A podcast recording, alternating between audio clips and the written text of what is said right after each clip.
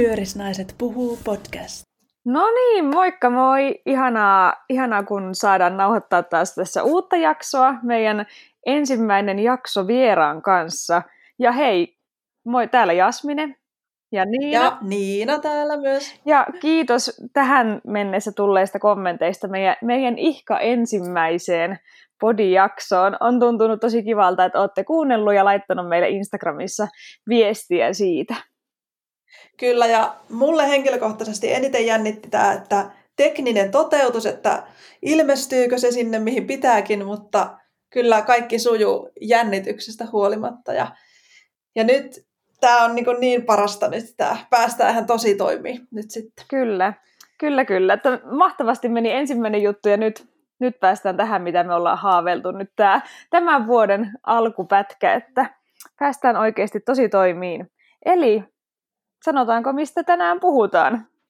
Joo, tota, tämä on aika hauska, koska tämä liittyy meidän uh, Insta-live äänitykseen viime vuonna. Kyllä. Meillä on aika, tota, halutaan jatkaa sillä, millä silloin aloitettiin. Että Joo, me hypättiin sillä silloin, silloin syvään, syvään päähän ja puhuttiin heti ensimmäisessä Instalive-sarjan jaksossa seksuaalisuudesta ja parisuhteesta. Ja se oli mun henkilökohtainen lempparijakso kaikista meidän Instalive-sarjan jaksoista, ja siitä ehkä saatiin eniten silloin palautettakin, ja katselukertojakin tuli aika tosi paljon siihen, niin mietittiin, että siitä haluttaisiin jatkaa, ja nyt hiukan eri lailla. Ja me haluttiin erittäin, erittäin mielenkiintoinen ja upea vieras meille. Jännittää. Kyllä, eli tänään meidän kanssa täällä on keskustelemassa Marja Kilström. Marja on erityistaso seksuaaliterapeutti, seksuaali, seksuaalikasvattaja, meneekö oikein, öö, puhumuru somevaikuttaja, tietokirjailija, Marja on kirjoittanut neljä kirjaa tähän mennessä, öö, luennoitsija ja TV-hosti Naked Attraction Suomi-sarjassa ja Sextape Suomi. Et sieltä, sieltä Maria on tuttu, että ainakin tässä oli aikamoinen lista, että mitä kaikkea Maria on tehnyt ja mitä kaikkea Maria on. Niin ihan superhienoa saada sinut mukaan tänne. Kiitos, kun pyysitte mukaan.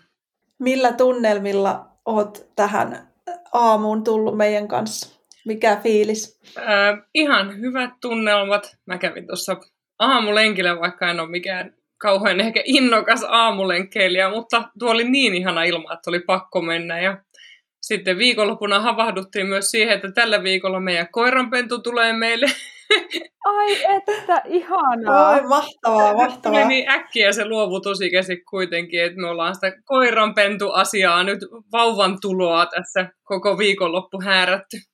Maailman ihaninta aikaa sitten, voi että, ihan superihana. Kyllä. Hmm.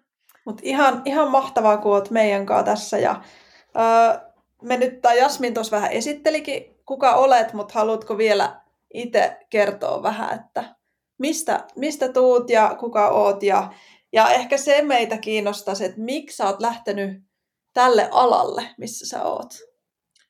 Joo, Jasmin tämän tämänhetkisen äh, CV aika hyvin avastossa, mutta aika harvahan sitä ehkä lapsena haaveilee, että minusta tulee seksuaaliterapeutti, paitsi mun tytöt ehkä. Voi ihan. mutta mutta tota, mä mä oon aina ajatellut, että jollain tavalla olisi ihana esiintyy, mutta sitten kuitenkin sellainen, niin kuin, mä oon rakastanut lukea lapsena hirveästi ja hirveästi harrastanut kaikkea, niin siitä muodostui pikkuhiljaa yhdistelmä siihen, että mä, lähdin, mä luin kasvatustieteitä ja sitten mä tein, niin kun, lähdin ammattikorkeakouluun nuorisotyötä opiskelemaan, eli yhteisöpedagogiksi. Mm. Ja jollain tavalla se oli tosi kiinnostavaa, mutta jotain siitä puuttu, mutta siinä vaiheessa mä en tiennyt vielä mitä, mutta sitten kun mä olin Espoon nuorisopoliklinikalla ensimmäisessä vakiduunissa, niin, niin siellä sitten tämä seksuaalisuusteema nousi esiin sille, että yhtäkkiä mulle ohjattiin kaikki nuoret, kenellä oli seksuaalisuudessa jotain haasteita. Ja mä ihmettelin, että minkä takia psykologit ei ota tai, mm. tai sen poliklinikan muut työntekijät. Että ne jollain tavalla ohjattiin usein mulle. Ja sit, silloinkaan mä en vielä päässyt eteenpäin, vaan sitten mä tapasin sellaisessa seksuaalikasvatus lempibussi-nimisessä tilaisuudessa kaksi seksuaaliterapeuttia, Aune Karhumäen ja Kristiina Hannila, mitkä silloin teki Helsingin tyttöjen talolla töitä. Ja se oli se yksi päivä, kun mä tein niiden kanssa töitä ja mä ajattelin, että vau, wow, että miten voi puhua noin viisaasti, lempeästi ja samalla siinä on huumoriikin vielä mukana nuorille ja ne nuoret mm. kuuntelee aivan mykistyneenä ja keskustelee ja silloin mä päätin, että viiden vuoden päästä mä oon tossa. Voi, oh, voi että mun nousi ihan, tai meni ihan kananlihalle iho, kun mä olisin, että ihana, siis mahtavaa, mahtavaa. Ja toi, toi on just se, että tulee semmoinen palava intohimo johonkin ja ja tietää, että tohon mä niin kun nyt keskityn ja lähden tota kohti, niin se on kyllä, kyllä. ihan, ihan tota upea juttu. Kyllä, nyt siitä on siis alkaa olla kymmenen vuotta, kohan tästä hetkestä alkaa kohta olla, että vai onko jopa enemmän jo? Äkkiä tämä aika menee. Kyllä, ja vaikka mitä olet kerännyt tekemään sitten kymmenessä vuodessa, että aika upein, upea lista on sulla noita juttuja, mm. mitä olet saanut, tehty, saanut tehdä ja tehtyä, ja tosi, tosi hienon kuulosta. Kyllä. Tänä vuonnahan itse asiassa tuossa kävi ihan uusi tavallaan kokemus oli se, että mä, mä oon tehnyt silloin aikanaan, kun mä lähdin opiskelemaan seksologiaa, niin viisivuotistavoitteet. Mm. Ja tänä vuonna mä olin kaiken saavuttanut. Niin, se, se oli aika erikoinen tunne, että, että mitäs nyt? Niin, niin kyllä. Mitä mm. seuraavaksi? Että, mm. et, et se, se jopa ahdisti ja aiheutti sellaisen tosi päämäärättömän mm. olon hetkellisesti, että et, et kun niin paljon teki töitä niiden asioiden eteen, että sai ne, ja sitten ne kaikki oli tehty, niin tuli, ja sitten samaan aikaan ehkä tämä koronakin on tehnyt sellaisen oudon fiiliksen kaikkeen, mm. että et vaikka on tehnyt asioita, niin niitä ei ole vaikka ystävien kanssa saanut juhlista ollenkaan. Totta, totta.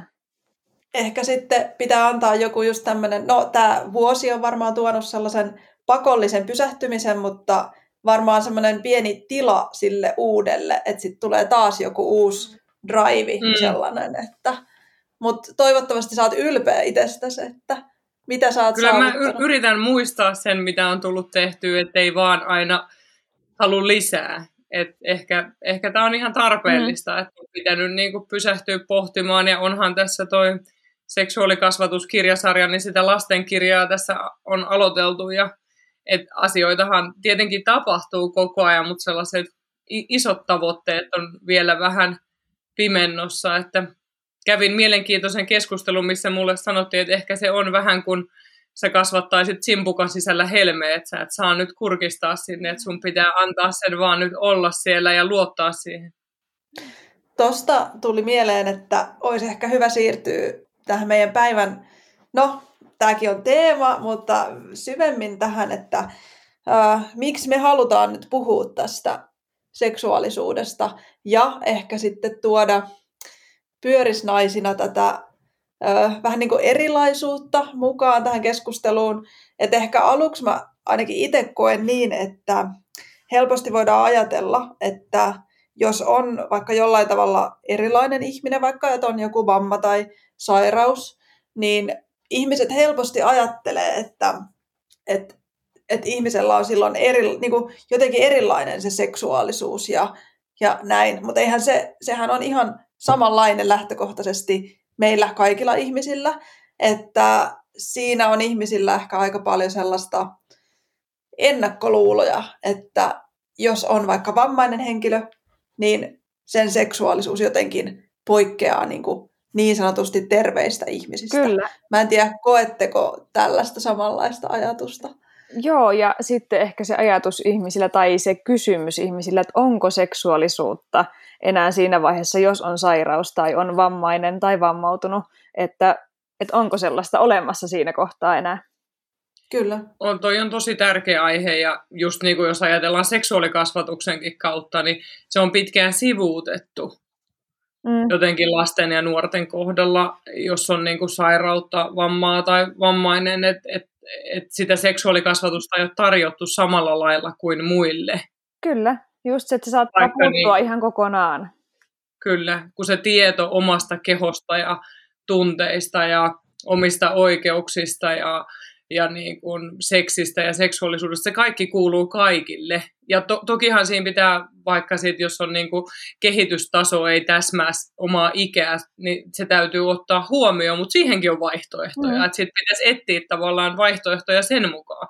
Ja ylipäätään, jos ajatellaan vaikka vammaisten ihmisten seksuaalioikeuksiin, niin heillähän on isompi riski joutua vaikka seksuaalisen hyväksikäytön uhriksi, mikä niin kuin mm. sitä enemmän niin kuin sitä tarvittaisiin tietoa suojaksi.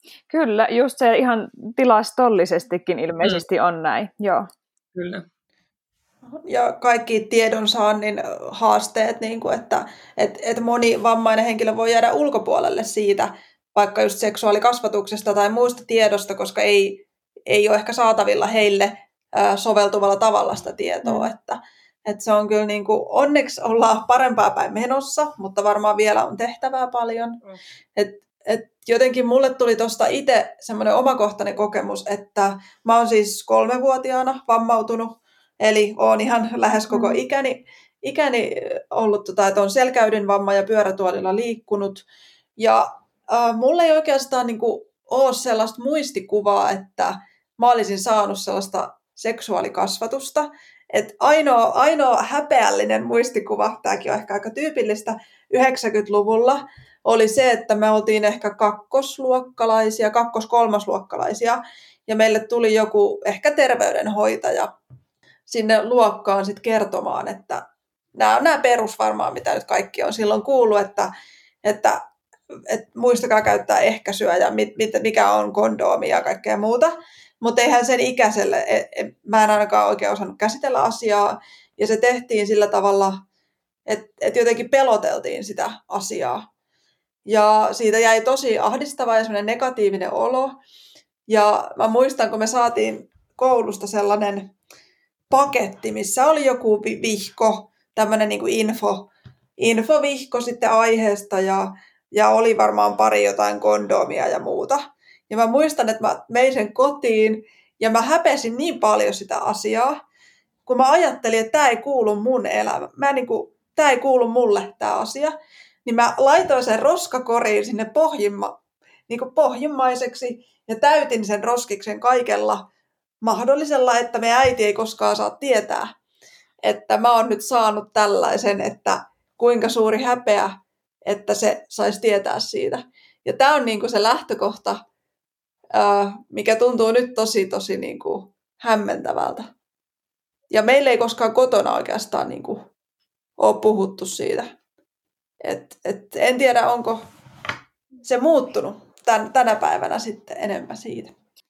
Niin, mulla tulee kauhean surullinen olo tosta, että sä oot jäänyt niin hirveän yksin sen kaiken kanssa. Ja tavallaan sekin tieto, mikä on tullut, on vähän kuin otettu keskeltä kaikkea palatietoa ja sitten lapsen pitäisi pystyä laittaa se jotenkin kohdilleen se palapelin pala, että mikä tämä nyt oli.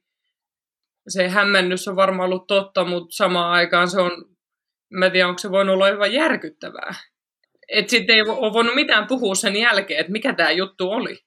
Joo, joo. Se, kyllä, kyllä se siis, mä, mä koen, että siitä on jäänyt mulle, siis jäi pitkiksi ajoiksi ihan sellainen, että tämä on asia, mitä pitää salata, ja tästä ei puhuta. Ja, ja niin kuin, että se ei jotenkin ollut mun elämä. Mä en, niin kuin, mä en tiedä, liittyykö se sitten enemmän muhun persoonana vai sitten siihen, että, että mä koin, että tämän vamman takia tämähän ei niin kuin kuulu mulle.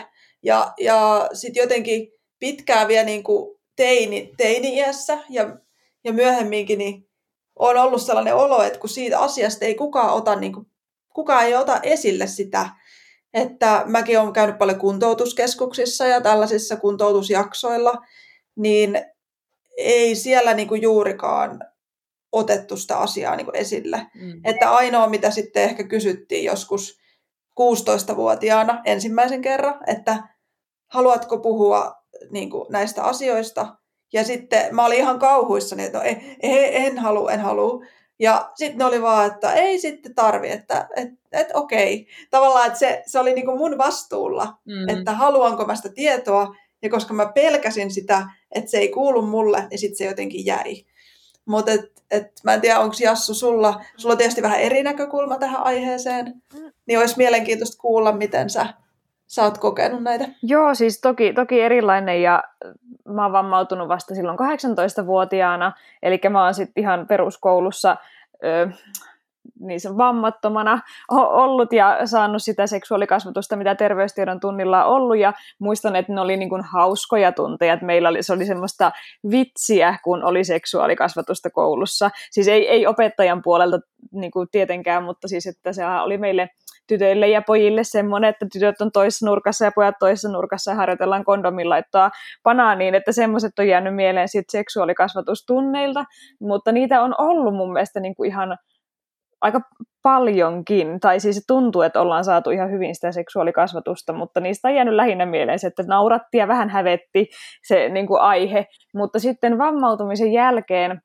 tosiaan olin sitten siellä kuntoutuskeskuksessa kanssa, ja siellä meillä oli niin kuin yksi luento seksuaali, niin kuin seksuaalisuudesta ja seksistä, ja mä oon nukkunut sen tunnin ohi, ja se harmitti mua ihan hirveästi, että se oli aamulla, aamulla tämä luento, ja mä sitten myöhästyin siitä, koska olin niin väsynyt, mutta mä sain sieltä sen semmoisen vihkosen, missä kerrottiin niin kuin vammaisen ja selkäydinvammaisen seksistä, että oli tämmöinen vihkonen. Että se oli kyllä mielenkiintoinen, sen kannoin kyllä mukana niin pitkään ja sitten sitä lueskelin, että se olikin hyvä, että mä sain sen.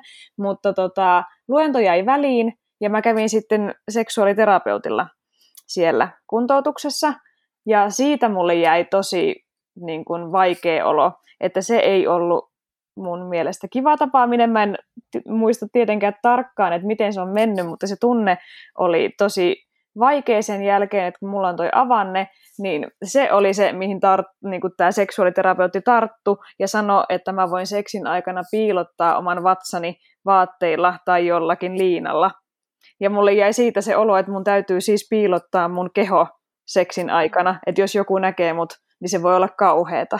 Niin se, se oli se tunne, mikä mulle siitä jäi, ja mä en muista mitään muuta oikeastaan edes koko siitä tapaamisesta, kuin sen, että sen jälkeen mä, olin, mä en ollut hävennyt mun kehoa, niin kuin muuttunutta kehoa siinä vaiheessa sitä ennen, mutta siitä se niin kuin lähti ehkä, että tuli se häpeä siitä erilaista kehosta ja varsinkin siitä avanteesta, mikä on, että se on semmoinen tosi harvinainen mun mielestä, enkä tehnyt ketään muuta, kellä se on, ja että oli sanottu, että sen voi piilottaa. Eli mä koin, että mun täytyy piilottaa se avanne. Niin se on, se on se, mikä mulle jäi mieleen. Ja tässäkin se häpeä, mitä me Niinan kanssa oltiin vähän pohdittukin, että tänään, tänään voi jonkin verran keskustella häpeästä ja me ollaan koettu sitä häpeää ehkä jossain määrin, ja että kokeeko kaikki muutkin omasta seksuaalisuudestaan häpeää.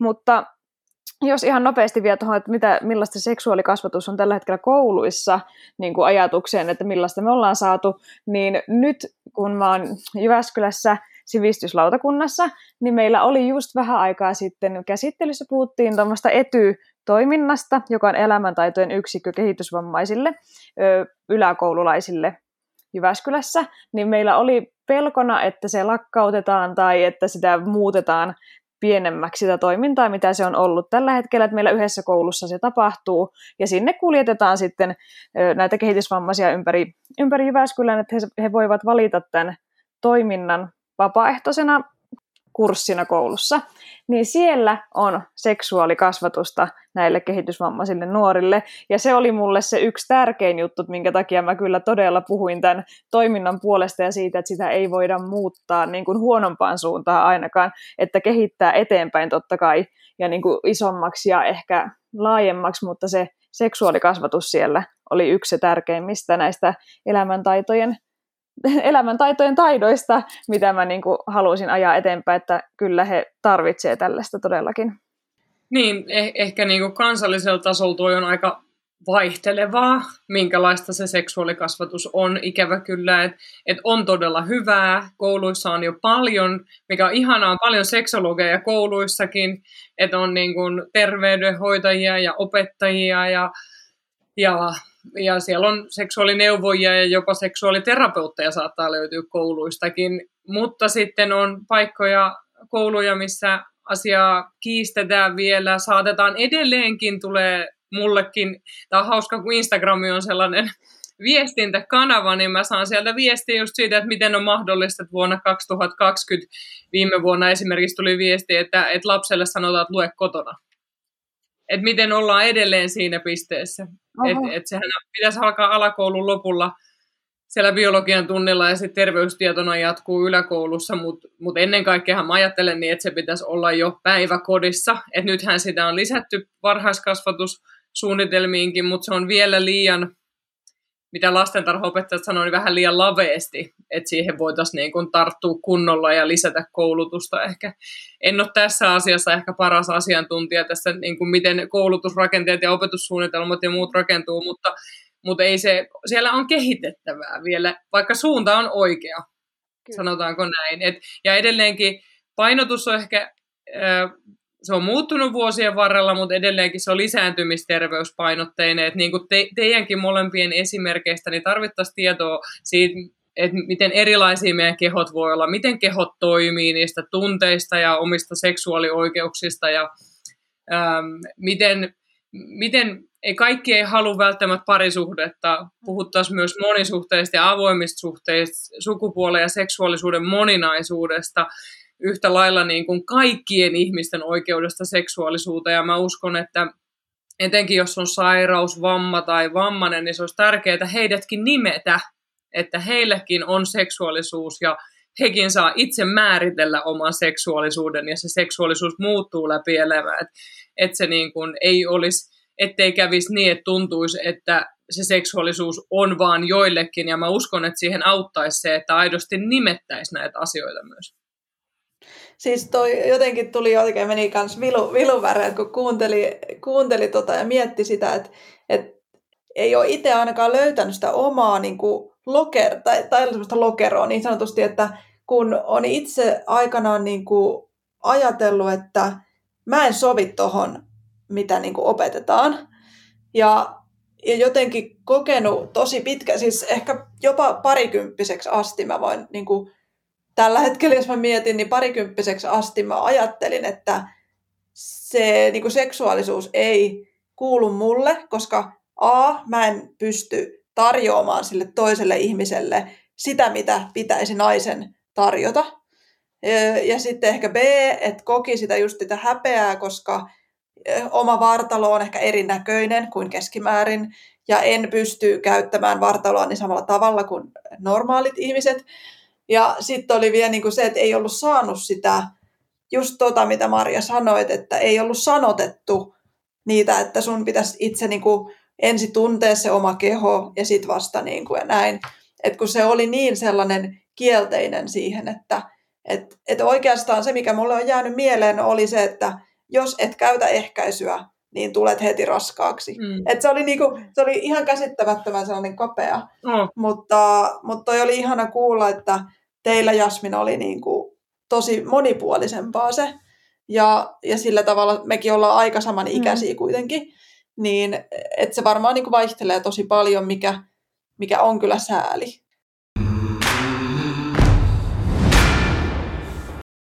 Häpeän tunteesta olisi ihana jotenkin keskustella enemmän, koska omaa elämää se on niin kuin leimannut tosi paljon just tässäkin asiassa, että tai mua jotenkin kiinnostaisi, että onko se sellainen asia, että, tai onko sitä tutkittu, että tunteeko kaikki ihmiset ihan siitä huolimatta, että onko nyt vammaa tai jotain muuta tämmöistä e, rajo, rajoitetta, tai onko terve, niin onko se häpeän tunne tässä seksuaalisessa mielessä, niin onko se ihan niin kuin kaikilla olemassa. Ja mikä, siihen, mikä sen vaikka laukaisee, että ihmistä hävettää nämä asiat. Mä en tiedä, mulle ei nyt tule suoranaisesti tutkimusta mieleen eh, häpeästä, niin kun, että onko se kaikilla seksuaalisuudessa, mutta häpeä on ylipäätään sellainen perustunne ihmiselle, että sillähän on myös merki, se on tärkeä, tärkeä tunne. Tietenkin, jos sitä kokee liiallisesti, niin siitä tulee haitallista ja myrkyllistä ja se estää meitä tekemästä asioita, miten me ehkä haluttaisiin, mutta tietty määrä häpeää myös suojaa ihmistä. Että se auttaa meitä myös niin kuin tunnistamaan tilanteita. Usein mä erittelen mun asiakkaille esimerkiksi syyllisyyden ja häpeän. Että on tärkeää tunnistaa, että, että syyllisyys on sitä, että mä oon tehnyt jotain väärin. Ja häpeä on sitä, että mä olen väärä. Ja tästä sitten me niin kuin lähdetään eteenpäin, kun pohditaan sitä seksuaalisuuteenkin liittyvää häpeää. Että se voi olla joku sellainen aika usein, jos ajatellaan seksuaalikasvatuksen näkökulmasta, niin vaikka itsetyydytys, kun lapsi on kosketellut itseään, niin joku aikuinen on yllättänyt jollain tavalla ja läksyttänyt oikein kunnolla, että noin ei saa tehdä ja käsi pois housuista, niin siinä kohtaa ensinnäkään se ei ole väärin, että se lapsi tekee niin, mutta se aikuinenhan on niin kuin ilmoittanut lapselle, että sä teet väärin, mutta se lapsi ottaa sen häpeänä, että mä olen vääränlainen ja siinä rinnalla myös, että se mitä mä tein on väärin. Ja sitten siitä tulee helposti oletus ja totuus sille lapselle ja nuorelle ja myöhemmin ehkä aikuisellekin vie, että sitä pitää tutkia. Seksuaalisuuteen liittyvä häpeä on tosi monenlaista. Siis sitä on niin kuin, se voi liittyä ihan yksittäisiin asioihin kuin vaikka eritteisiin, että hävettää vaikka oma valkovuoto. Se voi liittyä keho, johonkin kehon osaan liittyvään häpeään tai just siihen, miten keho toimii. Se, se voi liittyy siihen, että hävettää, että on niitä seksuaalisia ajatuksia, että on vaikka seksuaalifantasioita, se hävettää. Joskus se voi olla tosi pientä ja sellaista, että sitten kun itsensä kanssa käy keskustelua, että no tarviiko tätä hävetä, ei tarvii, pääsee eteenpäin, mutta joskus se voi aidosti tehdä sen, että, että vaikka ei haluaisi olla yksin, niin ei pysty lähestyä toista ihmistä ja ilmaisee edes tunteitaan.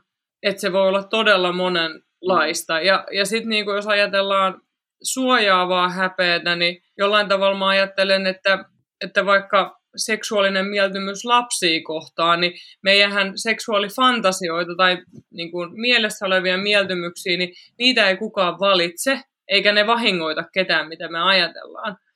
Mutta jollain tavalla se häpeä ja tieto siitä, että se on väärin, että aikuiset tekee lapselle jotain, voi suojata siltä, ettei se teko tapahdu, etenkin jos siihen saa sitten apua vielä, että se häpeä ei käy sellaiseksi, sellaiseksi että häpeä koko ihmisyyttä, vaan saa kuulla sen, että meillä on erilaisia mieltymyksiä, mutta kaikki ei voi toteuttaa, koska ne on väärin. Mulle tuli tuosta semmoinen mieleen, että, kun, äh, että miten, miten sit voisi käsitellä sitä, jos kokee häpeää, tai varmaan kun, koska mm olet, oletettavasti kaikki jossain määrin, niin äh, mulle itselle oli tosi merkityksellistä niin kuin se vertaistuki tässä asiassa. Että mulla meni kyllä tosi pitkään, että vaikka mä oon tuntenut koko ikäni muitakin niin vammautuneita äh, miehiä ja naisia, ja aika paljon puhuttu, koska meidän piireissä se avoin keskustelu on ehkä aika niin kuin yleistä, tai näin mä oon kokenut, että aika lailla kaikesta voi keskustella. Mutta sitten mulla kesti aika pitkään, että mä muistaakseni, olinkohan mä joku 26-27-vuotias, niin sitten mä muistan, ihan, niin kuin, ihan kun se olisi just tapahtunut, niin mä päätin, että nyt mä laitan viestiä sellaiselle naiselle, jonka mä niin kuin tunsin monen vuoden ajalta, ja tiesin, että mä uskallan häneltä kysyä tätä niin kuin seksuaalisuuteen liittyvää asiaa, koska hänellä oli aika samantyyppinen se vamma kuin minulla. Ja sitten mä jotenkin ajattelin, että, että kukaan lääkäri ei osaa mua nyt niin kuin tässä auttaa, että, että, että kun toi ihminen on ehkä kokenut tätä samaa, niin mä laitoin hänelle sitten ihan Facebookissa viestiä ja hän oli siis aivan ihana, kun hän sitten vastasi mulle ja, ja se toi mulle jo semmoisen rauhan tavallaan, että, että okei, mä en ole ainoa, että täällä on ainakin yksi ihminen, joka tietää täsmälleen, mitä mä oon niin kokenut, ja hän osasi tavallaan peilata sitä mun kokemusta ja antaa oman näkökulman, niin jotenkin tämä on mulle ollut sellainen, että mä toivon, että jos mä pystyn vaikka jollain omalla kokemuksella taas eh, tuomaan niin kuin sitä tunnetta, että on ihan ok olla sellainen kuin on, ja uskaltaisi rohkeasti kysyä, että et myös näistä asioista. Niin, niin se, on, se oli kyllä niin kuin tosi tärkeä hetki mun aikuisiällä. Toi oli ihanan, ihanan kuulonen hetki ja tota, mä itse mietin tässä näistä mun häpeä matkaa niin tässä seksuaalisuudessa just se vammautumisen jälkeen, että se oli jännä silloin heti vammauduttua, niin ja sitten kun oli ollut paljon leikkauksia, oli paljon hoitajia, moni oli nähnyt mut niin kun alasti siinä sairaalasängyssä ja oli leikelty ja oli niin kun muuttunut kroppa, niin silloin mulla ei ollut minkäännäköistä häpeää niin kuin omasta kehosta, kropasta, ja niin kuin, mutta mä olin kadottanut tavallaan sen seksuaalisuuteni. Se niin kuin johtui siitä, että mä en hävennyt omaa kroppaani, koska mä ajattelin, että mä en voi olla enää seksuaalinen, tai koska mua oli niin koskettu ja mua oli leikelty ja mulla oli putkia ja letkuja ja kaikkea, niin sitten siinä kohtaa jotenkin mun keho oli kaikille vaan, että ei mua haittaa ihan sama kuka mut näkee, koska mähän on leikelty tyyppi tässä sängyssä. Että jotenkin siinä, siinä kohtaa se seksuaalisuus ja ajatukset seksistä vaikka oli niin kaukana, että mulla ei ollut sitä sitä häpeää, se oli tosi jännä. Ja sitten just siellä kuntoutuksessa, kun oli tämä tapaaminen seksuaaliterapeutin kanssa, niin siinä kohtaa se kääntyikin vähän toistepäin, että toki ne ajatuksetkin rupesi olemaan siinä, että okei, että mä voin olla, mulla voi olla seksielämä ehkä joskus vielä, ja mun keho voi olla muutakin kuin leikelty ja lääkäreitten käsittelyssä oleva juttu, ja, ja näin, niin sitten siinä se lähti, se häpeän tunne niin syntyi taas, ja tuli takaisin. Ja sitten mitä normaalimmaksi ja tavallisemmaksi mun arki ja tasaisemmaksi tuli, niin sitä, sitä enemmän tuli sitä epävarmuutta sitten kuitenkin itsestä ja rupesi liikkumaan yöelämässä. Ja, ja niin kun ajattelin sitä, että ehkä olisi ihana, kun olisi se parisuhde jossain vaiheessa. Ja semmoinen käänteen tekevä hetki on sitten ollut mun miehen kanssa. Tästä mä itse asiassa kerroin viime kesänä Ylen haastattelussakin, että kun tota, mun mies ensimmäisen kerran, se oli ensimmäinen ihminen, kenen mä annoin koskea mun vatsaan, koska se mun vatsa oli ollut se tosi herkkä, herkkä kohta mulle, niin, niin kun hän koski sitten mun vatsaa ensimmäisen kerran, niin mä rupesin itkemään. Ihan valtoimena itkin siitä, että mä annoin jonkun koskettaa, ja sitä ei ällöttänyt koskea mun vatsaa, ja mulla on se avanne siinä vieressä, niin siinä sitten purkaantui, ja sitten mulla mun miehen kanssa ollaan tosi paljon puhuttu puhuttu seksuaalisuudesta ja siitä häpeästä ja niin kuin tosi tosi paljon ollaan käyty tässä vuosien aikana keskusteluja, mutta toi oli semmoinen käänteen tekevä hetki, missä mä tajusin, että mun ei tarvii hävetä mun kehoa. Mutta toki siinä oli myös sitten niitä ajatuksia siitä, että on muuttunut keho ja mun keho ei toimi ja kroppa ei toimi niin kuin tavallisella naisella toimii ja mä en pysty kaikkeen samaan, koska alakroppa ei ole mukana ihan samalla lailla kuin muilla, niin toki niitäkin ajatuksia oli, mutta niistäkin, niistäkin ollaan paljon keskusteltu miehen kanssa. Jotenkin, siis tuli melkein liikuttunut olo, kun kuvasit tuota tilannetta ja se, se, että kuinka herkkä asia se kokonaisuus on. Ja tuohon jotenkin samaistun, että, että mäkin olen niin nyt kohta nelisen vuotta ollut mun miehen kanssa – niin hän on myös ensimmäinen ihminen, kenen kanssa mä oon niin oikeasti pystynyt niin kuin avoimesti keskustelemaan. Et mä oon aina yrittänyt silleen niin kuin väkisin olla mieliksi ja, ja ajatella, että no mun täytyy nyt tällä tavalla tehdä ja olla, jotta mä täytän sen niin kuin normin tai, tai näin. Mutta sitten hänen kanssa se, no ehkä se keskustelu oli myös meille semmoinen, että me niin kuin edettiin sillä tavalla meidän suhteessa, että hän oli tosi kohtelias ja hän aina kysyi niin kuin multa. Esimerkiksi ensimmäinen asia, minkä mä muistan, että me oltiin varmaan kuukauden verran tunnettu ja sitten hän kysyi multa, me katsottiin jotain telkkariohjelmaa, niin sitten hän kysyi, että, niin että miten sulle, että kun sä et niin kuin tunne, kun mulla ei esimerkiksi ole niin kuin vartalos joka paikassa tuntoa, niin sitten hän oli se, että niin miten sitten, että kun sä et tunne niin kuin vaikka jaloista tai kun sä et tunne täältä, niin niin kuin hän halusi tietää kauheasti siitä. Ja hän eteni tavallaan semmoisina pieninä askelina, että okei, nyt käsitellään tämä asia.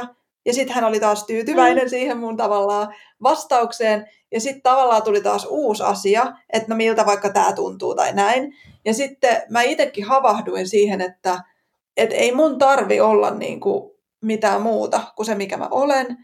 Mutta hän on vaan niin kuin kiinnostunut, että no miten tämä sun keho toimii, mm. koska ei hän voi tietää, etukäteen. Ja sitten ollaan niin kuin paljon keskusteltu just niistä, kun mä välillä kysyn häneltä, että no, no miten sitten, että et kun sä oot ollut joskus jonkun terveen naisen kanssa, niin miten sitten se, se ja se juttu menee? Koska mulla ei ole siitä kokemusta. Niin sitten hän aina sanoo, niin kuin, että no, et, no ei se, niin kuin, että älä mieti sitä, että kun ei, ei sun tarvitse tietää, että kun se on sun elämä on tämä, ja hän ei niin kuin kiinnosta, mikä, mitä joku muu kokee, niin kuin, että et, et me ollaan nyt tässä tilanteessa. Ja, ja mua se on niin kuin auttanut, että hän ei niin kuin kiinnosta, onko mä niin kuin tavallinen vai vähän epätavallinen. Et, et, et ehkä vähän samaistuu tuohon, mitä Jasmin sanoit, että et sitten sun mies on hyväksynyt sen sun sun kehon semmoisena kuin se on.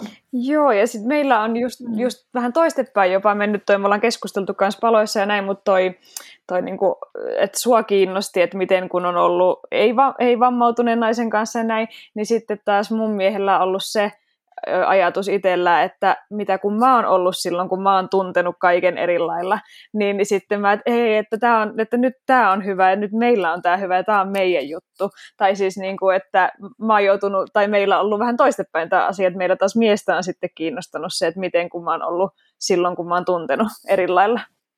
Te, te hyvin sanotitte tuota, sitä dynamiikkaa, että ensinnäkin se on hirveän tärkeää, että saa puhua jollekin. Ja se toinen kuuntelee empaattisesti. Että se on paras mahdollinen vastalääke häpeään, kun se häpeä uskottelee just, että sä oot yksin, sä oot ainoa, kuka kokee näin, ja sun kannattaa pitää suu kiinni ja olla hiljaa, niin kuin sulle kävi Niina silloin pienenä sen seksuaalikasvatuksen jälkeen, että se häpeä tavallaan sai sut sulkemaan suun ja ettei äidillekään voi puhua, vaikka jollain tavalla sä olisit varmaan halunnut puhua siitä. Ja sitten nyt teillä molemmilla on ollut näitä kokemuksia, että on saanut puhua toisaalta niin kuin toi Jasminen kokemus sen seksuaaliterapeutin kanssa taas niin kuin tietenkin ammattilaisena ja ihmisenä mua harmittaa tosi paljon, että siinä just tehtiin se pieni suuri virhe, että oletettiin, että sä haluat piilottaa avanteen sen sijaan, että sä olisit saanut itse kertoa, mitä sä ajattelet siitä ja miten sä koet sun vatsan seudun ja, tar- ja ylipäätään tarviiko neuvoja mm. sen niin kanssa, koska ei kaikki koe sitä millään tavalla, sam- ei voi olettaa, että koetaan samalla lailla, tai mun mielestä se ajatus siitä, että lähtökohtaisesti neuvotaan piilottamaan on tosi väärä. Jep. Vaikka siinä taustalla voi olla hyvä ajatus, mutta se on väärä. Joo, ja aivan varmasti mäkin olen ajatellut, että taustalla on ollut hyvä ajatus, mutta sitten se on kääntänyt mulle sen, että tuli se suuri häpeä sitten pitkäksi aikaa niin kuin siitä, että sitten mä otin sen niin, että täytyy piilottaa. On, ja tuon voi ajatella ihan samalla lailla, niin kuin mä usein teen tällaisia vertauksia, että jos se olisi vaikka ollut vatsa, missä on raskausarvia, niin kyllähän se aiheuttaisi samalla lailla hirveän häpeä, jos sanottaisiin, että pidä vaan paitaa päällä aina, kun teillä on seksiä. Mm. Se, mun mielestä sen, siinä olisi oikeus suuttua myös ihan kunnolla. Ja mitä tulee taas noihin teidän parisuhteisiin, niin toi on ihana kuulla just se, että miten te olette molemmat saanut tulla hyväksytyiksi ja teidän nautinto otettu huomioon. Mun mielestä se on, tässä tullaan taas tähän niin kuin mun mielestä seksuaalikasvatuksen siihen puoleen, että aikaisemminhan ei ole puhuttu nautinnosta mitään seksuaalikasvatuksessa. Ja jos ajatellaan ihan kaikkien ihmisten, ketkä harrastaa seksiä eri tavoin, niin senhän pitäisi perustua suostumukseen ja siihen, että saataisiin kokea sitä nautintoa. Mm. Ja mikä on sen tärkeämpää sen oman nautinnon rinnalla kuin se, että tutustuu toisen nautintoon ja miten se syntyy. Eikä on sitten millainen keho ja miten se keho toimii tahansa tai minkä ikäinen tahansa, niin jokainen ihminen on aivan uniikki yksilö. Ja tässä seksuaalikasvatuksessa pitäisi ehkä just huomioida se, että tämä jälleen sama koskee, jos on sairauksia tai vammoja tai vammaut, vammainen, niin, niin kuin ihan samalla lailla, että teidän kehoon pitää tutustua yhtä uteliaasti. Ja sehän on ihanaa, niin kuin te kerroit. Kyllä, ja se on ihanaa, että, että kaikilla pitää olla oikeus siinä, siinä määrin, mitä itse tahtoo ja mitä sen vaikka kumppanin kanssa tai mm. onko se yksin vai monen kanssa vai miten, miten niin. onkaan, mutta että se on suostumuksellista ja se, että siihen on kaikilla oikeus. Ja myös se, että vammaisillakin on oikeus siihen, se, se pitäisi muistaa. Kyllä. Ja siinähän ja. unohdetaan täysin mun mielestä, jos ajatellaan vammaisia ihmisiä, niin se, mitä kaikkea ihanaa kehosta voi löytyä.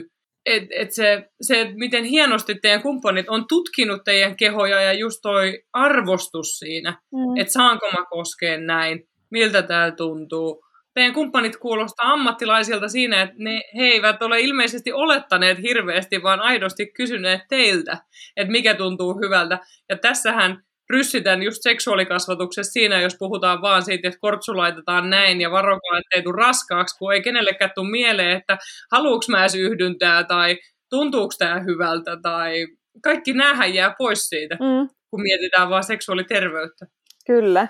Ja siis mekin ollaan miehen kanssa puhuttu, että se on sellainen yhteinen tutkimusmatka mm. ollut. Niin kuin tämä, nämä kaikki vuodet ja vieläkin jatkuu. Ja varmasti koko, koko iän läpi jatkuu tai niin kuin koko elämän läpi jatkuu sitten tämä tutkimusmatka. Mutta me oltiin Aivovammaliiton semmoisella parisuhdeleirillä tai kurssilla ja siellä meillä oli sitten, kahdestaan käytiin seksuaaliterapeutilla siellä. Ja siellä mulla on tosi hyvä kokemus ja siellä just puhuttiin tästä tutkimusmatkasta, mikä meillä on ollut, oli ollut siihen mennessä ja mitä meillä on jatkunut tässä näin, niin se oli semmoinen ihana käynti yhdessä ja me siellä huomattiin just miehen kanssa, että kyllä me aika hyvin ollaan osattu puhua näistä asioista ja mm. niin kun, että meillä on mennyt aika ihanasti tämä niin kun, ka- kaikki tämä yhdessä, että se oli semmoinen kiva kokemus yhdessä.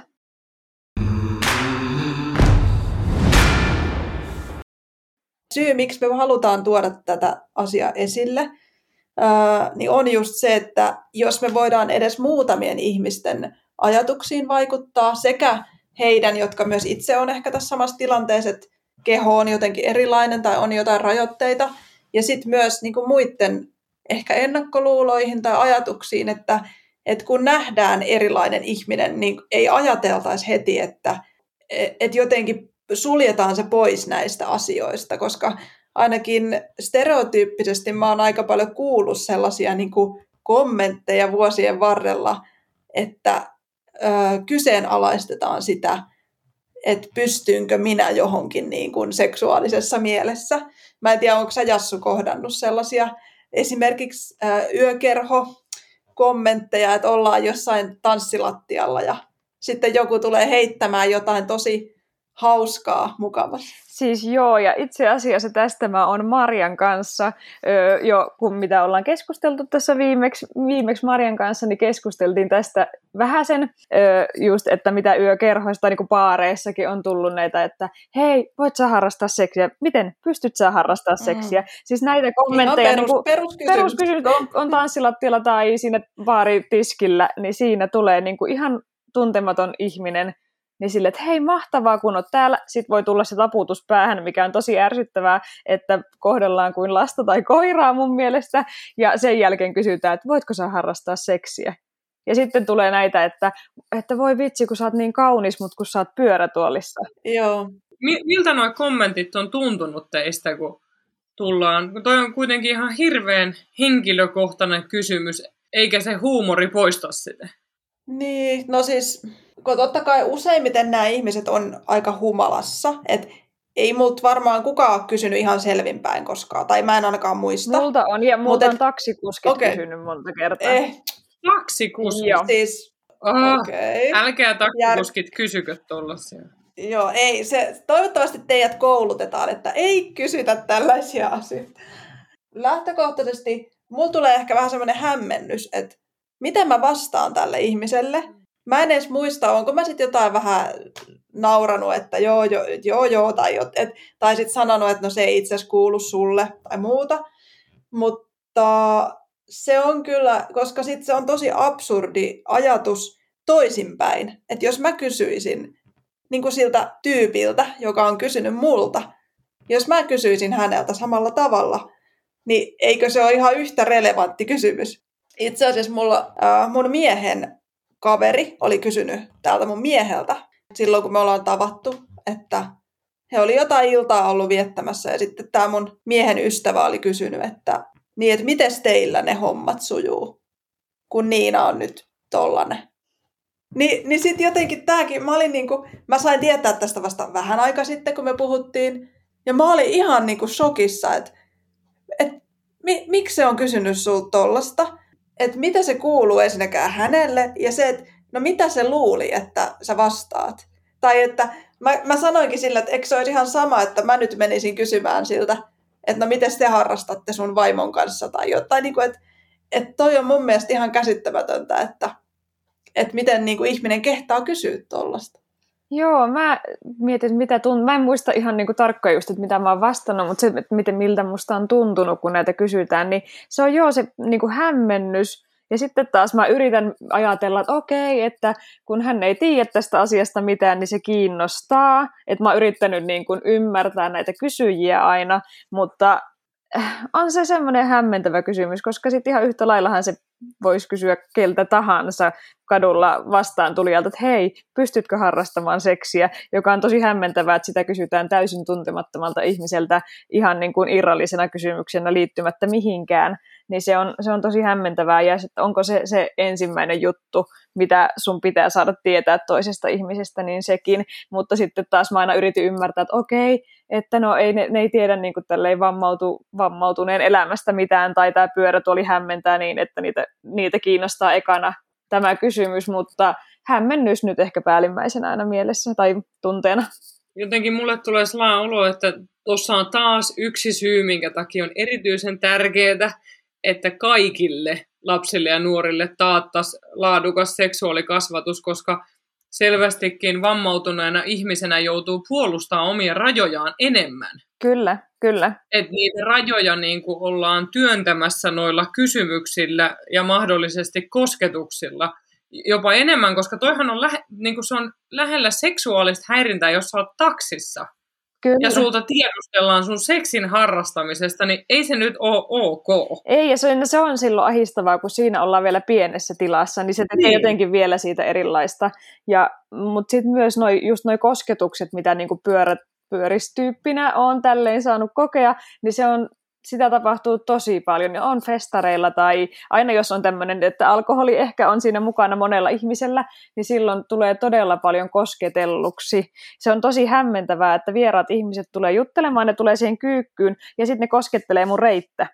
Hyvin usein ihmiset ottaa reidestä kiinni ja sitten mä mietin, että jos, jos mä olisin ilman pyörätuolia tässä, niin ottaisitko sä mua reidestä kiinni, jos mä oon tuntematon ihminen? Niin nämä niin kuin kosketukset on mulle hämmentäviä. Sitä ollaan kavereiden ja miehen ja siskojen kanssakin puhuttu usein. Se on tosi hämmentävää, kuinka ihmiset tulee koskettamaan mua ilman, että me ollaan ikinä tavattu edes. Pystytkö sä sanomaan siihen, että toi ei tunnu hyvältä, tai tuntuuko se sitten vaikealta vetää se raja? Ehkä siis aluksi on tuntunut vaikealta vetää se raja, että mä oon ensimmäiset vuodet ollut vaan aina vähän hämmentynyt, mutta nykyään en enää ole käynyt edes baarissa pitkään aikaa moneen vuoteen, mutta festareilla toki, mutta siinä mä mun mielestä kyllä on uskaltanut ja sanoa, että hei, älä koske, että et sä voi ottaa mm. musta kiinni, että voitko siirtyä vähän kauemmaksi, että mä tarvin oman tilan tähän näin. En ole sanonut miltä tuntuu, mutta on niinku käskenyt poistumaan siitä niinku iholta. Hyvä. tosi, tosi hyvä, että pysyt sille tiukkana, että ei. Että mulla ei ole ehkä niin paljon tollasta, että olisi niinku kosketeltu ihan niinku mun vartaloa, että joo, että tietysti jostain hartiasta ehkä ja muuta, mutta mä oon niinku sen rajan tehnyt nykyään, kun ihmiset tulee helposti ottaa niinku pyörätuolista myös kiinni, että ne saattaa niinku jotenkin sille liikutella mua. Se on aika pelottavaa, koska se helposti voi mennä tasapaino tai muuta niin nykyään, jos joku yrittääkin niin kuin, ottaa täältä vaikka nämä niin kuin, työntökahvoista tai jostakin kiinni, niin mä oon yleensä tosi sillä, että hei, et, älä koske, että et ei jotenkin tarvi, että et se ei tunnu, mä yleensä sanon, että se ei tunnu kivalta, että et mä haluan niin itse mennä, että jos mä tarvin jotain, niin mä pyydän. Mutta toi on kyllä, se vaatii aika paljon sellaista sisäistä niin kuin vahvuutta sanoa myös, että hei, et voiko sä niin kuin lopettaa. Mm. Ja varsinkin just tollasissa, että sitten ollaan ihan iholla oikeasti kiinni. Ja sitten mulla on ainakin semmoinen olo, että kun mä oon aika avuton sit lopulta siinä tilanteessa, että et mitä mä sitten voin kauheasti tehdä, että jos ei se vaikka ota, tai, tai jos se ihminen vaikka ei irrotakaan, niin, niin se on vähän sitten haastava tilanne ehkä. Hyvä, että sä toit tuon avuttomuudenkin esiin, koska mun mielestä sekin täytyisi huomioida just siinä, kun mietitään turvataitoja esimerkiksi, mm. että miten miten voi pitää niistä kehonrajoista huolta ja millaisia vaihtoehtoja on. Ja tämä on, on kysymys itse asiassa, mitä mä aloin miettiä niin, että on sun äskeisen, mitä sä kerroit, niin koetteko te, että kun se pyörätuoli on teille kuitenkin tärkeä apuväline, että se on jollain tavalla osa teidän kehoa tai sitä, kun ajatellaan kehon rajoja. Ja tämä voi olla taas, niin kun, kun tämä on, mä mietin, että tämä on multakin ihan hölmö kysymys, mutta tavallaan, että, että sitä ei välttämättä itse hahmota, kun ei ole elänyt pyörätuolin kanssa? Ei ole, ei ole yhtään hölmö kysymys, ei tarvitse sitä miettiä. Musta ihan, tai siis, kun mulla ainakin siis hahmotan kaiken tämän tuolin kautta. Et mä, aina jos mä kuljen jossain, niin mä niinku tiedän, että tosta mä pystyn menemään, tosta mä mahdun. Ja, ja mä niinku, kaikki se mun liikkuminen on siinä pyörätuolin kautta. Että totta kai mä nyt oon niin kuin sängyssä ilman pyörätuolia sohvalla ja siis näin, mutta se on kyllä niin kuin minä.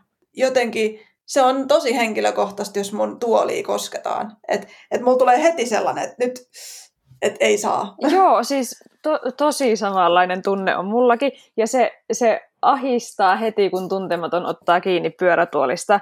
Että se voi kipata mut vahingossa. Ja se, että se kukaan muu ei saa ilman mun lupaa ohjata mua. Ei mua voi ottaa kiinni, koska mä oon verrannut sitä siihen, että ei kukaan käveleväkään halua, että otetaan kädestäkin ja kuljetaan, että hei, minä ohjaan sun reitin, mä päätän sun puolesta, mihin sä meet. Ja lisäksi sitten se turvattomuus, mikä siitä tulee, kun tuntematon ottaa ilman tietoa, että miten pyörätuolla mennään kiinni, niin siinä on se vaara aina kaatua ja tippua ja mitä tahansa. Niin kyllä se on, se on tosi henkilökohtainen ja se on niin osa sitä itseä, koska se on se, millä me liikutaan. Ja se on se, missä me, minkä kanssa me kuljetaan niin kuin kaikki päivät. Niin kyllä se on jo niin osa itseä, että ei siihen kosketa ilman lupaa. Ja varmaan ihan sama, onko sulla vaikka rollaattori tai on sulla opaskoira mukana, avustajakoira tai jos, sulla on, jos sä oot näkövammainen ja sulla on vaikka keppi, niin kuin valkoinen keppi tai ihan mikä tahansa tällainen näkyvä niin kuin apuväline, niin mä uskon, että se on kaikilla aika samantyyppinen kokemus. Joo, että siihen ei kosketa.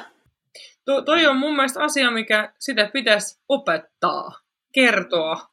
Ylipäätään mun mielestä toi ei olisi mikään ongelma olla osa terveystietoa, mm. kun puhutaan te- terveydestä ja hyvinvoinnista ja siinä, miten kanssaeläjät pitää huomioida. Niin. Ää, saanko mä kysyä, kun ää, teillä molemmilla on se ihana tilanne, että teillä on parisuhde, mutta miten te ajattelette, että vammautuneen ihmisen, ketä elää yksin, niin miten hänen seksuaalisuus huomioidaan, tai onko se vaikea pitää siitä omasta seksuaalisuudesta huolta?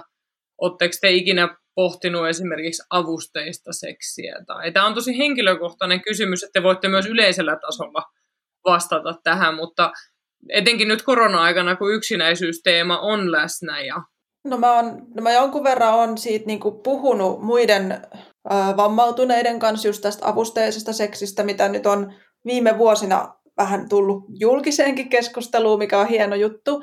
Ja sitten mulla on yksi ystävä, joka on seksuaaliterapeutiksi opiskelee, niin hänen kanssa ollaan puhuttu. Että heillä on siitä keskusteltu myös opinnoissa. Mm. Siis äärimmäisen tärkeää ja, ja niin kuin mä uskon, että sekään asia ei kehity, ellei siitä oikeasti puhuta. Mm. Ja sitä tehdä niin kuin näkyväksi. Tiedän joitakin henkilöitä, jotka on vammaisia ja ovat itse tuoneet sen asian ihan julkisesti esille, että, että tarvitsevat... on hyvin puhunut siitä. Joo, ja tarvitsevat tavallaan niin kuin apua siinä jossain määrin, mutta tota, äh, onhan se niin kuin oikeasti, jos miettii, että itse se jo pelkästään se seksuaalisuus on niin kuin henkilökohtainen asia, mutta se vaatii ihan hirveästi ihmiseltä niin kuin uskallusta ja itseluottamusta, että jos mä tarvin apua tässä, kenelle mä tästä puhun ja kuka on niin luotettava ihminen. Siis kyllä niin kuin, mä oon itse ehkä sen verran just semmoinen näistä kaikista a- aikaisemmista kokemuksista, että se olisi mulle ihan tosi iso askel.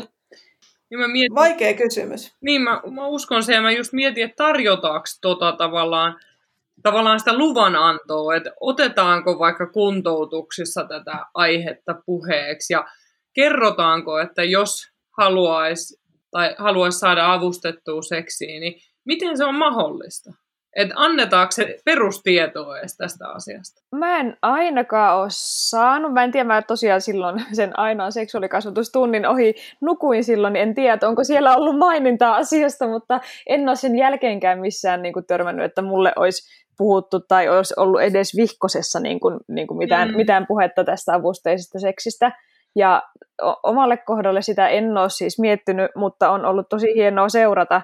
Nykyään julkisestikin on puhuttu aiheesta enemmän ja sitten sitä kautta se tulee tutummaksi ja turvallisemmaksi ja varmasti olisi henkilöitä, ketkä sitten tarjo- tarjoaisi tätä apua ja kouluttautuisi tähän asiaan, niin olisi tosi hienoa, että siitä, tulee, tai että siitä puhutaan enemmän ja tulee tutummaksi. Sen mä tiedän, että jollakin hankkeella, siis mä en nyt muista mikä se hankkeen nimi oli, mutta oli tämmöinen joku projekti, mit, mitkä edisti just tällaista vammaisten seksuaalisuusasiaa ja käytäntöjä, niin siinä koulutettiin niin kuin joitakin avustajia tähän avusteiseen seksiin, mutta se oli vaan jollain pienellä, siis tietyllä paikkakunnalla, varmaan pääkaupunkiseudulla, että niitä ihmisiä ei varmaan ole ihan hirveästi, jotka on tämän koulutuksen saanut. Ja mä itse ajattelisin niin, että, että ketään, vaikka jos mietitään, että henkilökohtainen avustaja vaikka auttaisi siinä seksissä, niin ketään ei voi niin kuin pakottaa siihen. Et, et se pitää olla niin kuin molemmin puolin se, että mm. et, et jos sä oot mun avustaja, niin totta kai sä autat siinä, mutta jos se ihminen ei ole mitenkään valmis, että ei voi, mä ajattelisin, että se pitää lähteä molemmin puolin se halu siihen asiaan. Että on kyllä, on kyllä haastava asia, mutta mä uskon, että kun mitä enemmän tulee niitä kasvoja sille asialle, että no vaikka nyt, että me puhutaan tästä ja sitten muita ihmisiä, jotka puhuu näistä, niin se tulee vähän niin kuin tavallisemmaksi asia. Ja hyvä, hyväksytymmäksi ja sitten tässäkin varmasti voisin uskoa tai niin kuin ajatella näin, että häpeäkin on tässäkin semmoinen iso, iso tekijä, että toivottavasti saadaan sitä keskustelulla vähenemään tai en mä tiedä mikä nyt olisi oikea sana tähän näin, mutta just se, että ihmiset rohkaistuu puhumaan jo asioista, niin se, se auttaa eteenpäin. Kyllä se tuossa on se ihmisen perusoikeus ja oikeus omaan seksuaalisuuteen ja oikeus tietoon. Mm. Että me tarvitaan erityyppistä tietoa. Mä oon itse asiassa just menossa, onkohan se ensi viikolla pitämään lääkäreille luentoa. Ja ennen kaikkea just siitä, että miten seksuaalisuuden voisi ottaa puheeksi, koska No etenkin siinä Niina sun esimerkissä just, että vaikka ihmiselle tarjottaisiin, että, että nyt olisi mahdollista jutella seksuaalisuudesta, niin jollain tavalla vaikka siihen vastaisi aluksi ei, niin se olisi hyvä ottaa uudelleenkin puheeksi. Jos mahdollista, niin kysyy, että, että tuntuuko tämä aihe vielä vähän liian vaikealta, että palataanko myöhemmin, että, että se vastuu puheeksi otosta ei olisi sillä asiakkaalla. Just näin. Koska Joo. se ei ole helppoa ottaa puheeksi seksuaalisuutta. Se pitäisi aina muistaa. Mä en tiedä, tehtiinkö me jo johtopäätös, että varmaan just siihen meidän kysymykseen, että liittyykö häpeä kaikkien ihmisten kohdalla seksuaalisuuteen, niin varmaan jossain määrin kyllä. Mutta ehkä näistä meidän keskusteluista nousi jo se, että varmaan jos on just joku vamma tai sairaus tai muuta, niin se voi ehkä olla hallitsevampi se häpeän kokemus. Näin mä jotenkin tulkitsin. Mm. Se mä uskon, että se voi olla erilainen. Mm. Se, mitä mä oon kuullut vaikka asiakastyössä erilaisten kehojen äärellä, missä on jollain tavalla, niin kuin te käytitte normaalista poikkeavaa, vaikka normaali on mielestäni kauheasta. niin, mä oon yrittänyt myös keksiä siihen jotain muuta, niin. mutta se on tosi hankala, se tulee itselläkin puheessa helposti. Sanotaanko enemmistöstä poikkeavaa Joo, vai? kyllä. Joo, hyvä. Niin, niin jollain tavalla se sana, että on rikki, toistuu, tai semmoinen, että, että ei, kun ei ole samanlainen keho just kuin enemmistöllä, niin sit se kokemus siitä, että on rikki. Ja mä uskon, että siinä se tiedon puute on mm. iso syy, että sen pystyisi aivan eri tavalla hoitaa, kun se lapsi ja nuori saisi koko ajan tietoa siitä kehostaan. Ja siitä, että, että se on hyvä just sellaisena kuin se on, mutta sä, sä tarvitset sen tavallaan tiedon ja taidon, miten tämän kehon kanssa toimitaan ja miten tähän kehoon tutustutaan. Kyllä. Siis mä sain taas, mulla meni kananlihalle iho Maria tuosta sun tota, puheesta. Hm. Oi kiitos. ja varmaan ainakin henkilökohtaisesti voi sanoa niin, että jos kelle tahansa kuulijalle tulee jotain vaikka, että haluaisi meiltä kysyä, no varmaan Maria sinultakin, mutta et multa ja Jasminelta, niin meitä voi niinku lähestyä avoimesti, että meille voi laittaa viestiä vaikka Instagramissa tai muuta, että että jos tulee näihinkin asioihin, että mä oon ainakin itse aina avoin sille, että jos jotakuta vaikka mietityttää joku asia, niin minulta voi kysyä, koska aina, aina se niin kuin voi viedä eteenpäin sitten ja kannustan sellaiseen avoimuuteen näissäkin asioissa. Kyllä, ehdottomasti. Ja sitten muistutan kyllä siitä, että mä oman jaksamisen rajoissa ja oman tiedo, tietotaidon rajoissa pystyn vastaamaan, mutta tota, että voi toki lähestyä ja kysyä ehdottomasti, mm. että ollaan avoimia näissä asioissa. Ja esimerkiksi Sexpo-säätiöllä on maksutonta seksuaalineuvontaa, että mä aina, aina muistutan siitä, että, että sinne niin kuin ympäri Suomen kaikki on tervetulleita, että on netti, puhelin ja neuvontatapaamisia, mitkä varmaan nyt hoidetaan tälleen etänä, mutta mä aina sanon, että mä oon itse Sexpon kasvattaja ollut siellä itse vastaamassa siellä maksuttomalla neuvontapuolella aikanaan, niin siellä on tosi ihania ihmisiä ja ammattitaitoisia.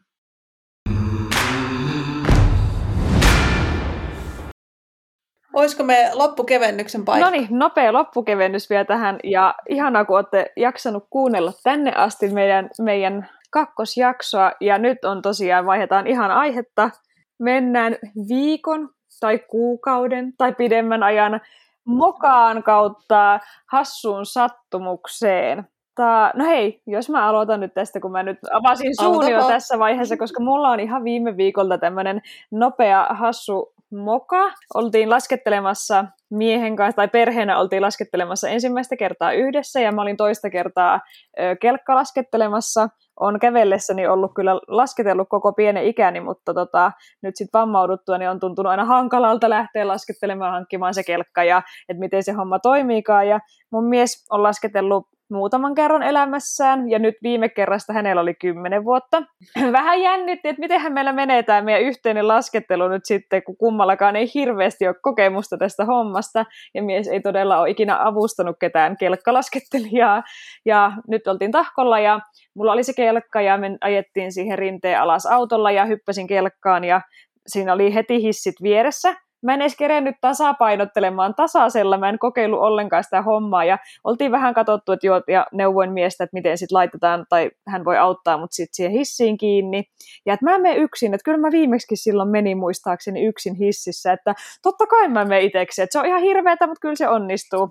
Mentiin ankkurihissille, ja me ehkä kerettiin sanoa sille ankkuri- tai hissillä olevalle työntekijälle, että voiko vähän hidastaa hissiä ja näin, mutta hän hidasti, mutta Pete ei saanut kunnolla kiinni mua siihen hissiin, ja se, se laittoi hissin jo pyörimään, ja mä olin puoliksi kiinni siinä niin kuin hississä, Pete roikkui hississä ja mun kelkassa siinä välissä, ja hissi lähti liikkeelle, ja tulee heti siinä aika jyrkkä kohta, ja me kaaduttiin sinne aivan, että Pete oli mun kelka alla osittain, ja mä olin siinä, mun käsi oli kelka alla, ja sitten mä, että ei hitto, tästä ei tule yhtään mitään. Et se oli vähän tämmöinen puoliksi suunnittelematon lähtö heti tähän koko hommaan ja sen meni aivan pieleen niin kuin kaikkien osalta ja sitten siinä keräiltiin jonkun aikaa itteemme ja sitten jatkettiin loppureissu yhdessä, mentiin aina hissi ja aina pysäytettiin se hissi ja se onnistui sitten tämän jälkeen, mutta vähän tämmöinen vauhikkaasti liikenteeseen ja heti meni pieleen. Se oli rohkeasti tehty. Mä annan teille kyllä niin kuin kymmenen pistettä ja papukaija merki, että siinä vaan mentiin eikä pyydelty lupaa, että saako mennä kelkan kanssa. Joo, siinä vaan mentiin, kyllä. Kyllä, mäkin sanoin Jassulle, että mä en uskaltaisi tohon hommaan, mutta ihan mahtavaa. Joo, no sit mä voin jatkaa. Mulla on siis tosiaan, tää on tapahtunut, kun mä olin 16-vuotias, eli aika, aika pitkä aika sitten, mutta tää on niin mehukas juttu. Mä saan kuulla tästä yhä edelleen, aika usein. Mä olin tota, 16-vuotias, mun pikkuveli oli 10-vuotias silloin joo, ja me oltiin mökillä. Silloin meillä oli oma mökki ja oltiin siellä, ja pelailtiin siinä veljen ja mun äitin kanssa Afrikan tähteä. Ihan perinteinen, kaikki varmaan tietää. Ja oltiin siis sit pari peliä pelautu ja sitten mä rupesin, varmaan oli jonkun muun vuoro sitten siirtää ja sitten mä kattelin sitä lautaa siinä, että joo. Ja luin niitä niin kuin kaupunkien nimiä, mitä siellä nyt on. Kairo, muistaakseni jossain kohtaa mä katsoin sitä, että hetkonen, mä rupesin niin kuin, että mun päässä syttyi semmoinen lamppu, että noi ei ole varmaan niinku tajunnut, siis mä hävettää tämä yhä edelleen, kun mä kerron tätä, että et tämä on Afrikan kartta. Että et noi ei varmaan tajunnut, että tämä on niinku, tämä peli on oikeasti Afrikan kartta. Ja sitten mä sanoin ääneen, niinku, että tiedättekö te, että et, et tässä pelissä on niinku Afrikan kartta. Ja sitten mun kymmenenvuotias veli katsoo mua, niinku, ilme on sellainen, että onko sä tosissas? Että no, mikä tämä pelin nimi on? Ja sitten mä oon silleen, niin, mutta en mä ole koskaan ajatellut, että tämä on oikeasti joku kartta. Että mä oon vaan ajatellut, että tämä on niinku tämä Afrikan tähti, niin se, se on sen nimi, mutta et ei se niinku liity mihinkään todellisuuteen. Ja mä olin niinku aivan, ja sitten äitikin oli vähän hiljaa. Ja sitten mun veli oli vaan, että tämä on, niinku, tää on niin noloa. Ja mä luulin, että mä olin jotenkin keksinyt suuren oivalluksen. Ja edelleenkin mä saan niinku todella usein kuulla, että tiedätkö Niina, että minkä näköinen se Afrikka on. mä en siis, niin, mä en keksi mitään selitystä muuta kuin se, että mä olin vaan elänyt sellaisessa utopistisessa maailmassa. No, sä olit vaan pelannut intensiivisesti. Siis nimenomaan. Mä olin niin siinä nimen niin kuin pauloissa, en tiedä, mutta olen oppinut tämän nyt sitten. Ihan mahtava. Mulle olisi kyllä todella voinut käydä tuo aivan sama oivallus sitten jossain vaiheessa, mutta... Mites Maria, onko, onko sulla mielestä jotain mielessä? Tämä, tämä on tällainen, anteeksi joudun vähän kiroilemaan nyt, mutta eli, eli mä oon tosiaan silloin mun uran alussa yksi isoja foorumeita, mitä mä käytin, oli Puhumuru-blogi, mitä mä kirjoitin vuosikausia, mistä tämä mun nimikin on saanut. Nykyään löytyy Puhumuruna Instasta ja sitten Puhumuru Oykin löytyy, mutta kirjoitin sitten kaikkea seksuaalisuudesta, mutta myös perheelämästä. Et mä aloin kirjoittaa sitä silloin, kun mä olin kolmannen lapsen kanssa äitiyslomalla 2016, kohan se oli vuoden alusta. Mä sitten kirjoitin siitä, kun mä olin tyttöjen kanssa käymässä Korkeasaaressa. Ja siellä oli tämä meidän yksivuotias ja sitten oli silloin vähän vajaa neljävuotias vai miten nämä lapset oli silloin. Ja sitten mä kerroin, mitä kaikkea me tehtiin siellä ja kerroin retkieväistä, mutta mä olin pillimehun sijaan kirjoittanut pillumehun. Ei, tää on kyllä aika mehukas. kyllä. Ja se oli siis vauva, vauva.fi blogi, siellä sitten pillumehua juotiin lasten kanssa. Ja mä en siis, siinä meni aikaa ennen kuin, niin kuin se korjattiin, että se oli julkisesti pitkän mm. pätkän ja sitten alkoi tulla palautetta, että tiedätkö mitä tuolla lukee? Ai että. Uhuh. Mutta meidän Mutta siis kuin... lapset niin. muistaa tämän, kun me ollaan siis kerrottu mm. tämä lapsille. Ja etenkin nyt, kun meillä on tämä vanhin on 13-vuotias, niin sitähän tämä naurattaa ihan hirveästi, että mitä sä äiti oot kirjoittanut. Ja koska mulla on lukihäiriö, niin sit niinku... Ai että, tämä on kyllä hyvä. Et jo... on hyvä, mutta ei, nehän on vierekkäiset kirjaimet tuossa näppäimistöllä, että sinänsä se on ihan inhimillistä. Kyllä, kyllä. Ja sitten kun muutenkin tällaiset pillu ja muut sanat on osa mun työsanastoa, niin se ei välttämättä sen takia samalla lailla pomppaa silmille kuin jollain toisella. Et jos joskus luette mun Instagramista jotain tosi outoa, ei ole mitään ihme. Siis, kyllä, näitä sattuu ja ne on hyviä. Mun mielestä kirjoitusvirheet on ihania, varsinkin jos niistä tulee siis joku toinen sana, niin se on mun mielestä parasta viihdettä, siis hyvällä tavalla, kyllä. siis niin hauskaa. Katsotaan, käytetäänkö tota tämän jakson otsikointiin no. sitten. Siinä voi ihmetellä teidän seuraajat, että mitä? Kato, astetta kovempi meininki heti. Toinen jakso on pillumehujakso sitten samoin tein, että Hei, voi että, maailman aivan, ihaninta. Aivan Kiitos Maria, kun tulit keskustelemaan meidän kanssa. Oli tosi mehukasta keskustelua, varsinkin loppua kohden. Siis ei voi muuta sanoa kuin, että kiitos ihan hirveästi. Aivan ihanaa. Kyllä, olemme erittäin kiitollisia ja uskon, että tämä puhuttelee monia ihmisiä ja saa ajattelemaan ja muuta. Että ollaan tosi, tosi iloisia ja jatkamme kaikki tällä omalla valitsemallamme tiellä ja viedään tätä avoimuuden sanomaa eteenpäin. Näin mä ainakin koe. Kyllä. Kiitos teillekin ja tosiaan kyllä mullekin voi laittaa viestejä, jos tulee tästä jaksosta jotain. Sinne Puhumurun instatilille laittaa viestiä ja varmaan teidän kauttakin saa mulle sitten viestiä, jos tuntuu siltä. Ehdottomasti. Hienoa, että teette tätä podia. Tälle on ollut tarve selvästikin yeah. ja, ja niin kun mä uskon, että te voitte olla esikuvia niille nuorille, mitkä nyt miettii, että mitä kaikkea mahdollisuuksia mulla on elämässä ja aikuisillekin. Ja esikuvia tarvitaan ihan kaikille. Kyllä. Kiitos Kyllä. niistä sanoista. Kiitos. Ja hei, seuraajille vielä, seuraajille, kuuntelijoille vielä tiedoksi, eli seuraava jakso sitten tämän jälkeen tulee taas näillä näkymin pari viikon kuluttua, ja voidaan vähän vilauttaa jo seuraavan jakson teemaa. Mitäs me halutaan Mitäs me halutaan paljastaa? No, ei kerrota ehkä vielä vierailijaa, mutta teema oi, liittyisi urheiluun, ravitsemukseen, kehon kuvaan. Eli tästä hyvä, hyvä jatko olisi sitten tämän jakson jälkeen tällainen. Eli odottakaa sitten pari viikon päästä sellaista. Ja erittäin asiantunteva vieras jälleen silloin paikalla, niin ei, ei jää meidän kokemuksen varaan pelkästään. Just näin. Kiitos Kyllä. kaikille. Hei, kiitos. Ihan mahtavaa. Moikka! Moi moi!